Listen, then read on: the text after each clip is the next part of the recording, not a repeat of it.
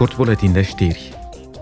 Roberta Metsola, președinta Parlamentului European, a condamnat decizia regimului iranian de a impune sancțiuni mai multor eurodeputați, jurnaliști, apărători ai drepturilor omului și instituții.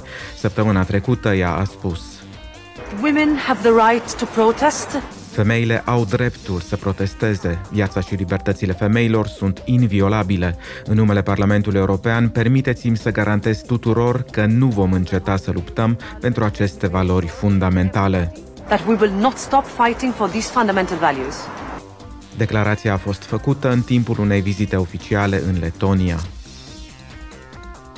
Parlamentul și Consiliul European au ajuns săptămâna trecută la un acord provizoriu referitor la obiectivul de a avea zero emisii pentru mașinile și furgonetele noi până în 2035. Este primul acord convenit în cadrul pachetului Pregătiți pentru 55. Astfel, semnalul transmis înaintea conferinței ONU privind schimbările climatice este clar. Uniunea Europeană dorește cu adevărat să adopte legi concrete conform obiectivelor obligatorii din legea europeană privind clima. Prin acest acord vor fi furnizate fonduri adecvate pentru a atenua impactul economic negativ asupra industriei auto generat de tranziția către o economie verde.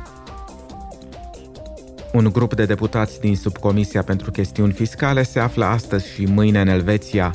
Delegația se va întâlni cu reprezentanții unor instituții esențiale, cum ar fi Departamentul Federal de Finanțe, Administrația Federală a Impozitelor și membrii ai Comisiei pentru Afaceri Economice și Fiscale din Consiliul Național Elvețian. Ei vor discuta și cu părți interesate din sectorul privat, experți și organizații ale societății civile. Discuțiile se vor concentra pe probleme fiscale internaționale.